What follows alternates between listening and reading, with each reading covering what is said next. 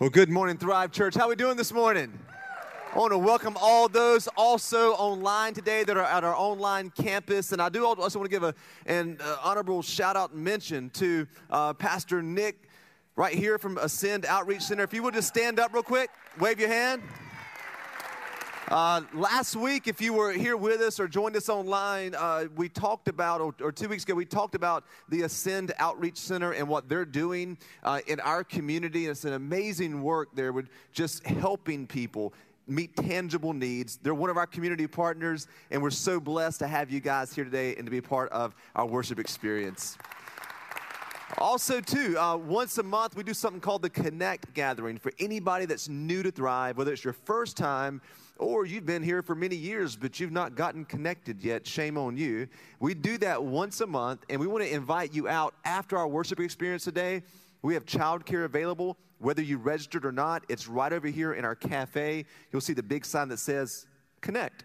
Makes it super easy for you. Hopefully you can hang out with us, and we won't keep you long so you can enjoy the beautiful spring day. Well, we're in a series called The Jesus Diaries, and what we really wanted to do was help walk with you in the Gospels leading up to Easter, chronologically looking at Jesus' life.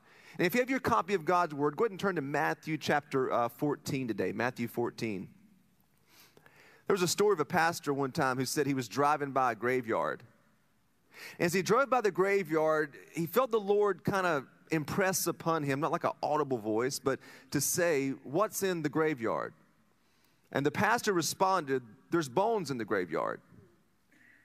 And then the Lord again impressed upon his heart. He said, "No, there's not bones in the graveyard." He said, "There's unused and untapped potential in that graveyard." Meaning this, there are people who die with so much potential still left in them. And what I want to do today is I want to ask the question, why is it that so many of us end up dying with potential still in us? And the passage we're going to look at today is a very familiar one because this is the only miracle that occurs in all four Gospels. Like each gospel writer remembered this miracle, and some scholars believe that maybe it happened multiple times.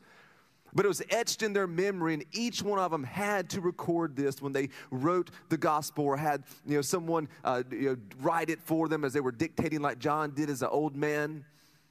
And this miracle that we see, we have different ways we could look at it. Today, I'm going to kind of spin it a little differently. Now, here's the backdrop, though, of this one in Matthew.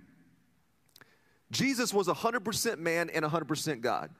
We usually think of Jesus as like Superman, right? Like nothing affected him, and he just went on in life, and he never got hungry or tired or thirsty or sad, or he never felt grief. But this portion of Matthew 14 is a time when Jesus is going through extreme grief in his life. And the reason is his cousin, one of his best friends and his ministry partner who sent his first disciples to Jesus, John the Baptist, has just been beheaded. And I want you to look at what it says in Matthew 14, starting with verse 13. It says, as soon as Jesus heard the news of John the Baptist, he left in a boat to a remote area to be alone. That Jesus wanted some solitude. There's a difference between isolation and solitude. Solitude is inviting God into your situation when you have alone time. Isolation is keeping everybody and God out. And Jesus wanted to invite his father into the situation, just get away and really process this loss that he had just had from his best friend, his cousin, his ministry partner. It says, but the crowds heard where he was headed and followed on foot from many towns. Jesus saw the huge crowd as he stepped from the boat, and I love this. He had compassion on them, and he healed their sick. He wasn't frustrated with them. He wasn't upset with them. Many times in our life when we go through something, we're like, look, man, I ain't got time for you. I'm going through my own thing right now. Have you ever felt like that before? Okay, well, maybe only me. The rest of you guys are so holy you would never admit that, right? But for us, a lot of times we're going through something. We're wanting empathy and compassion, but we don't want to give it out at those times. And Jesus, in one of the toughest times of his life, pauses and has compassion on those people. That evening, the disciples came to him and said, this is a remote place, and it's already getting late. There is no Target. There's no Starbucks. There's nothing nearby, no Chick-fil-A's. Send the crowds away so they can go to the villages and buy food for themselves. But Jesus said, that isn't necessary. You feed them. But we only have 5 loaves of bread and 2 fish. I guess, it actually was a Long John Silver's. Wasn't Chick-fil-A around there. They answered. Bring them here, he said. Then he told the people to sit down on the grass. Now, I want you to look at what happened here. This is the crux of the message. I want to draw your attention to this verse here. It says, Jesus took the 5 loaves and 2 fish. He looked up to heaven, and he blessed them. Then, breaking the loaves into pieces, he gave the bread to the disciples, who distributed it to the people. They all ate as much as they wanted, and afterward, the disciples picked up 12 baskets of leftovers. I think that they had their own little leftovers. They could never forget that miracle. It says about 5,000 men were fed that day in addition to all the women and children. Some scholars believe upwards of 20,000 people were fed from this. It had to be an amazing miracle to be a part of that. And today what I could do, I could draw the parallel and I could kind of put you in the place where you're like the disciples, right? And you're telling Jesus, I don't have enough. And that'd be a good message because Jesus is always more than enough, right? And I could preach to you about that, and that would be solid. I could probably draw your attention to the other passages about the little boy who brought the bread and the fish. And I could compare you to the little boy and draw a parallel and talk to you about giving, your little to Jesus, and he'll make much, and that would preach as well. But today what I want to do is actually go a little different route. I want to compare you to that bread. Because what happened to the bread is what has to happen to all of us. Jesus blessed it, and then he did something else to it. He broke it, and then he distributed it. And so here's today's big idea. And if you have your notes handy, write this down, because this is so important when you're drawing parallels to yourself in this bread. It is good when God breaks you.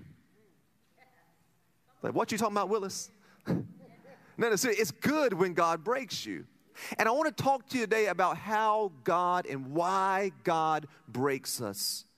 And it's so incredibly important because I believe that is the reason that so many people die with potential left in them. They never understand that God needs to break us first. See, the first thing Jesus did to the bread was he blessed it. He blessed it. And it's good to, listen, there's nothing wrong with the blessing of the Lord in your life. I mean, it says in Colossians and Ephesians that he's blessed us with every spiritual blessing in Christ. It's awesome. Proverbs says that the blessing of the Lord makes one rich and adds no sorrow with it. You don't need to apologize if God has blessed you, but you'll die with potential if you just stop there and you're just blessed bread. And many of us believe that we got to go from blessed to multiplied. God's going to bless me, and then God's just going to use me, and everything's going to be great. And you have these preachers on TV saying, nothing bad will ever happen to you. No weapon formed against you shall prosper. And you're going to be the greatest thing since life. You're just awesome, and everything's awesome. You're like, yeah, I'm going to be super fun. And then, but here's what happens. If you don't understand what Jesus has to do in your life, in that middle part, which is breaking, you'll never get to the point of being multiplied. He blessed it.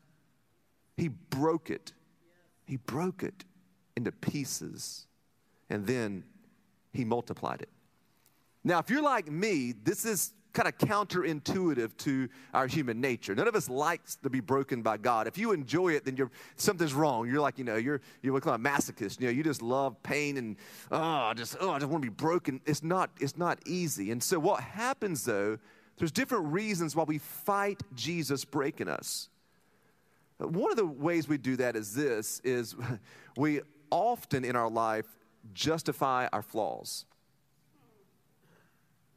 When Jesus is trying to break us from those flaws that keep us in the same cycles over and over, you justify your offense. You're always angry. You're paranoid. Everybody's always out to get you. There's always a conspiracy theories out there to get you. Everybody's all against me.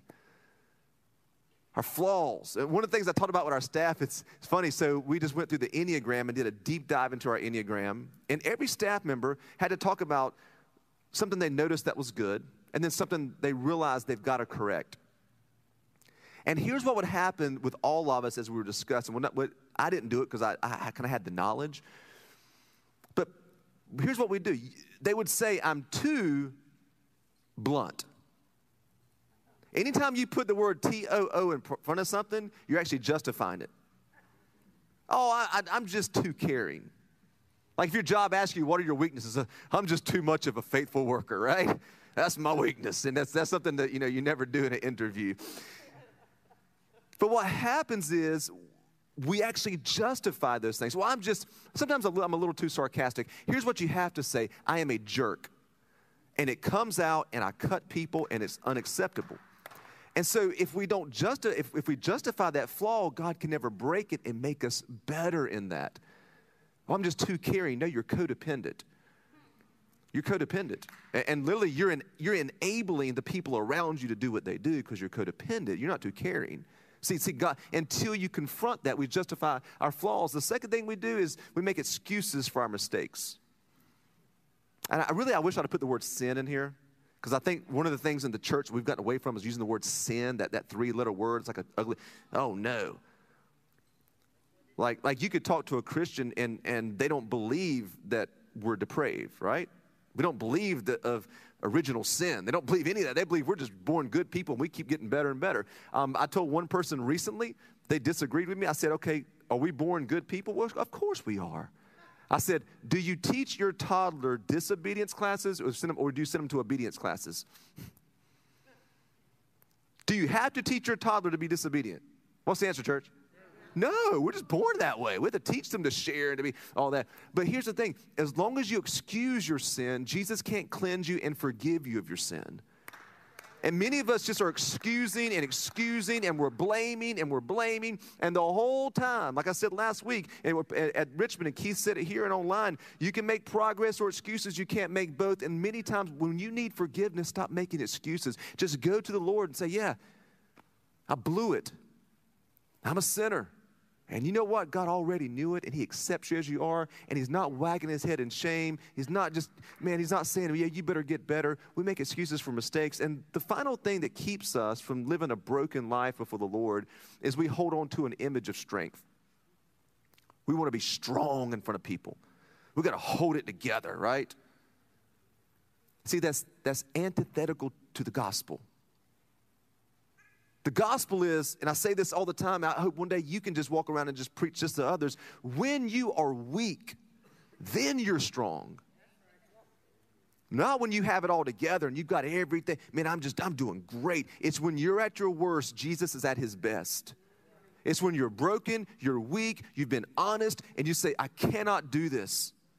I am not good enough. I don't have it all.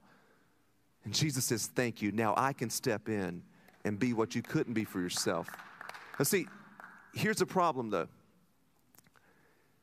Because brokenness isn't easy. And my fear is we're going to leave here saying that was a good message, Pastor. But we won't live this out. And if we don't allow Jesus to break us, then we're going to run the risk of living a life where we never live to our full potential. We will die with potential still in us. We'll never be distributed as God wants us to be because we always fought brokenness. We always fought Jesus breaking us in our life. And you know, when I got my master's degree, I went through probably the most transformative class I've ever been through. And Dr. Bobby Clinton from Fuller Theological Seminary had this class on the spiritual formation of a leader. It was as hard as my doctorate was and as in depth, that one class. I'll never forget out of all of it, though, there was something that he showed us. That they actually studied thousands of Christian leaders, thousands of them. And lots of things kept coming back as they were studying all the great leaders throughout history. You could just go through and study all the great leaders that made timelines of their life and what they experienced in their life. One of the things they found out was this, and I've said this before, but only 1 out of 3 Christians actually finish life loving Jesus and finish well. But the other thing that really stuck out was this. Anybody who was worth their salt, anybody who got up and could be able to impact people's lives as a leader went through really negative, deep processing situations. They went through some super negative breaking experiences. And we had to go through that. So I had to look at my life. I went through it. And those people who go through the breaking experiences in their life, they have a well of depth. I mean, just let's be honest. Have you ever heard somebody pray and it's like, man, will this guy please, Lord? I'm not sure if you even believe what you're praying, right? Let's just be honest. But then you find somebody else. It's not how loud they are. It's not the words they use, but they pray. And you feel like you just touched heaven. You could have two people preach the same sermon. And one gets up, and you're looking at your clock ready, and you, this may be me today. I'm sorry if it is. And you look, you're like, man, I'm hungry. And then the other person gets up, and you're just like, man, there's a depth there. The depth does not come from a book. It doesn't come just from studying. Now, you've got to do that, and you've got to learn, because leaders learn. It's what people do. I mean, Jesus was a rabbi. He learned. God just didn't download it from heaven into him. But here's the thing you got to realize. You have to have these deep breaking experiences before God can distribute you. Now for me, I've shared my story with you guys about, kind of my ministry journey and what I've been through in life. And think about, and I was going through this message thinking about this, my first attempt at planning or at doing youth ministry. I told you about that a few weeks ago where the deacons got mad and their grandchildren were leading worship and they were mad because it was dark in there and they couldn't see Jesus is light and you should have light and blah, blah, blah and all that stuff. And so, like, he's mad and he literally, they run us off from the church and his grandson's doing crack. But here's what they did to us. This is crazy. I want you to think of this as church people, y'all. They made a plan that if they just would give to a building fund and not tithe, they didn't have to pay the staff. They starved out my wife and I, who were college students, and we were on food stamps. That was a plan that these Christian people came up with. And it hurt deeply when you found that out, that they were willing to starve your family out just because they didn't like the method of what you were doing. They didn't care about salvations and baptisms and all that. They didn't like these people coming in that were black. Hey, that's how it was 13 years ago in the rural South. And it cost us because we wanted a multicultural, diverse ministry. And it hurt deeply. I'll never forget when I planted my first church. I'm going somewhere with this. That I went through burnout and depression and extreme anger. It hurt so deeply because I planted this church. I had so much hope. We've been planning for years to start this church. And over again, people hurt me. They betrayed me. And it was just like I was watching the same movie over and over again. And I was completely broken to the point I didn't want to do ministry anymore. I had nothing left in the tank for people. I just didn't trust anybody. And then we started Thrive Chesterfield. Moved here. Literally 9 years ago to this week, I preached for the first time to 20 people. And I actually led worship too. I'm surprised they kept me. And we all met in a fellowship hall, and I talked to these, mostly were senior citizens, and I said, hey, let's restart a brand new church here. And I thought they would never go for it. I was like, when I tell them, baby, I said, they'll say no, we can go back to Florida to the beach and forget about it. And they were like, yeah. But when we moved here, my mom had been battling cancer, and it become extremely terminal. She was 62 years old. I would preach on a Sunday, drive to North Carolina 3 hours, and sit with her in hospice while I was working on church work. I would drive back for Wednesday. We got in a circle here and prayed for all this to happen. It's like 8 of us. I'd drive back to North Carolina 3 hours, and I was just burning the road up both ways. And I had to watch my mom die of cancer while I was trying to launch a church. And it hurt. A year later, my grandmother passed, and then as we launched Thrive Richmond, I'll never forget it. My dad goes in for a routine liver surgery, and the doctor says he's just not going to make it, and the doctor cries. He said, this should have never happened. We don't know what went wrong.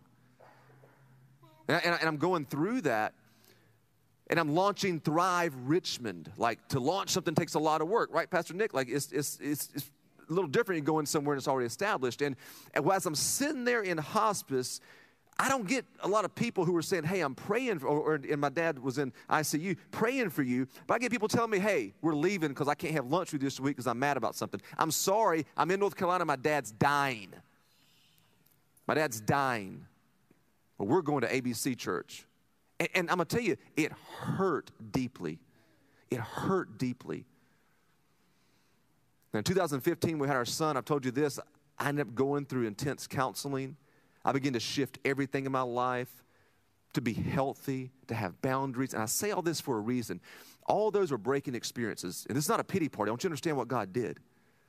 Because it's good when God breaks you, right? Right? So that's what I'm trying to, it's good when God breaks you. The Lord told me, like, in the shower, I'm just, just praying. He said, man, I'm going to increase your influence. About a year ago, I said, okay, Lord, I don't know what that means, but okay, we'll see if this year it'll happen. And I was asked to be on a national team, watch this, for clergy care for emotional health for over 1,500 churches in America and about 20,000 pastors to help set a system up for them. Why? No, don't clap. No, you're not there. But I want you to watch something. Why? Because I was broken in that area. If I was never broken, I would have never been multiplied or distributed. And then I get another call and they say, hey, we're putting this church planning task force. We need to help a denomination come up with a plan for church planning because they're dying. And will you come because you planted a church and you did it from scratch and all that. And I was broken at that church plant. I'd never faced depression before. And it wasn't just pray more. I was depressed. But if I would not have went through that experience, guess what? I could not be distributed. And then with Thrive and what we've done here and what God's done in a most beautiful way at both our campuses and everything that's happening, I was then said, hey, would you come and help out and coach churches and help out our 70 churches in Virginia that we have going on? And would you help train pastors? Would you help them find out how to navigate and grow their churches? Here's what you got to realize. Everything I was asked to do was because I was extremely broken in all those areas. And you got to realize something. When God breaks you, he has a plan to use you in that area. Because then people can sense that you know, they know exactly that you're going through what they've been through. It didn't come from a book. It came from experience of Jesus' hands breaking you. So what do we do? Here's what I want you guys to leave with when it comes to your action step. Let God continually break you. If you're like, yeah, back in 1974, I was broken. Whew, that was good. Whoa, man, I'll tell you what. Yeah, I know what you're saying, Pastor. I mean, being broken by God's like changing the oil in your car. Like, you can't just do it once. Like, yeah, man, whew, I'm oil changed 3 years ago. I don't do that again. Because what God does, you have all this stuff inside of you that's just nasty and gross and this anger and bitterness and sin and unforgiveness and junk. And what God does when he breaks you in a beautiful way is he pops the oil plug and the old oil runs out. He takes your old filter out. He drops that down and he just cleanses you of all that junk. Then he puts the new filter on. He closes up that place in your heart with the hole and then puts new oil in so you can go longer and longer and longer. You've got to let God break you continually. One of my favorite passages is in Mark 14. And in Mark 14:3, it says this. Meanwhile, Jesus was in Bethany at the home of Simon, a man who had previously had leprosy. While he was eating, watch this, a woman came in with a beautiful alabaster jar of expensive perfume and made from essence of nard. She broke open the jar and poured the perfume over his head. See, she had this really expensive, beautiful thing that she could have kept. One of the disciples even said you could have sold it for money, and she broke it, and she anointed Jesus with it. That's what our life is. It's like that box. It's like that jar. And some of us have never allowed the Lord to break us. We keep fighting. And when the Lord breaks you, it said the whole house smelled like that fragrance. And what's more important, I don't know if you know this or not, but this is right before Jesus was betrayed and crucified. And as Jesus was being beat and flogged, as Jesus was hanging on a cross, he had perfume on him. He could still smell that. A year's worth of wages for this one expensive bottle of perfume. And you know what it probably reminded Jesus of? This woman, she took what was something that was special and broke it. It reminded him that he was loved. It reminded him that his brokenness would impact generations to come. And friends, I want to encourage you, allow the Lord to break you in your life. Here's what a broken life looks like. If you're going to live a broken life, here's three quick thoughts. Number one is this. It helps others experience the reality of God. It helps others experience the reality of God. What does that mean? That when somebody's broken and they've been broken, you experience Jesus through them. You've met people like that before, right? Like you can just sense what some people call the anointing on them or whatever it is. It's not for being loud or obnoxious or talking a whole lot. They have been deeply broken by the Lord. And you experience the reality of God in their life. That's why one of the reasons I came to faith, my friend Eric, when I got around him, his eyes sparkled. And he glowed, and he just was all about Jesus. And he had been broken by the Lord at a camp and given his life to Jesus.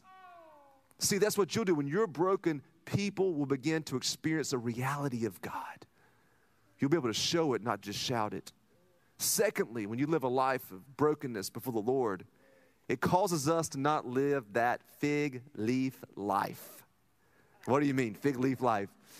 In the Garden of Eden, Adam and Eve, when they sinned, and they were, they realized that they were naked. They're like, oh man, we got to do something. And the first, fashion designer ever was Eve, and she got some fig leaves together, and she made some underwear with fig leaves, and they put fig leaves on. And God shows up. He's like, what are y'all doing? I mean, y'all know fig leaves ain't covering up much, right? Fig leaves aren't. I mean, I'm like, what are you talking about, God? And they were trying to cover up the very thing that God was there to help them with. Many of us are covering things up in our life.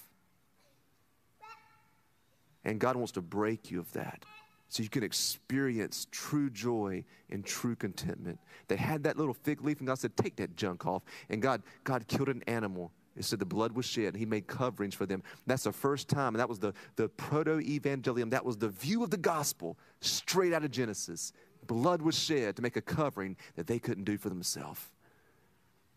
See, when you're broken, you stop living that fig leaf life, and you allow the Lord to cover you with his blood. And finally, it multiplies our little into a huge impact. When you're broken before God, I don't care what you think you can't do. I don't care what your self-esteem is. When you're broken by the Lord, he's able to distribute you and take the little bit that you are and do so much with it. When you allow yourself to. When you leave here this week, some of you need, and this may be weird, you need to put some worship music on at your house. And you need to get before God, and you need to repent and confess and get tired of being sick and tired, and just sit before the Lord and let him do a work in your heart. What you need in your life right now, in your marriage and for your kids, what your spouse needs, is for you to be broken, because it's good when God breaks you, because you come out a whole different person in your life, of something that you never even thought you could do when God breaks you. So here's the question I want to close with this morning.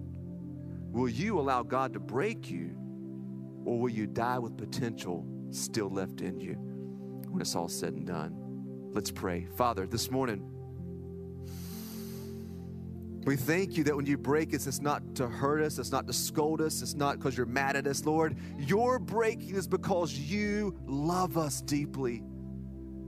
So Jesus, our master, we just put ourselves in your hands today. And we thank you for blessing us so greatly, but we're not stopping there, Jesus. We're going to give you permission to break us and permission to distribute us, Lord, in our life. Today we give you that permission. I pray, Father, I don't know what each individual's going through, but Lord, I pray from this point forward, they would allow their breaking to be like that perfume, to be an act of worship before you. And God, I pray that there'll be people in here that are distributed everywhere they go this week, everywhere they go throughout their life, their jobs, their families, their homes, everywhere. They'll carry your fragrance, God, because they've been broken. Holy Spirit, give us the courage to be broken before you. Father, I pray this week that we would take steps with that in our life. And as we pray today, church, we're in a mode of prayer. Maybe you're someone who walked away from your faith. Maybe you're watching online today and you just tuned in, not really knowing why you're here this morning, but you know that today is the day to come back to faith in Christ, or for the first time ever, you're finally going to surrender. You're putting your life in Jesus' hands. I don't know who you are today, But I believe God's speaking to your heart. And right where you're at, if you want to make the greatest decision ever, if you want to come to faith in Christ and follow Jesus, I want you to pray this prayer with me and after me and make this confession of faith. You just say, God, I admit that I'm a sinner. I admit I cannot save myself. But I believe that Jesus Christ is Lord. I believe that he died on the cross and he physically rose again on the third day. I believe he is the only way to heaven. Today, I confess Jesus as my Lord. I surrender my life. I repent and I turn to you, Lord. Thank you for forgiving me of all my sins. And it's in Jesus' good name we pray. Amen.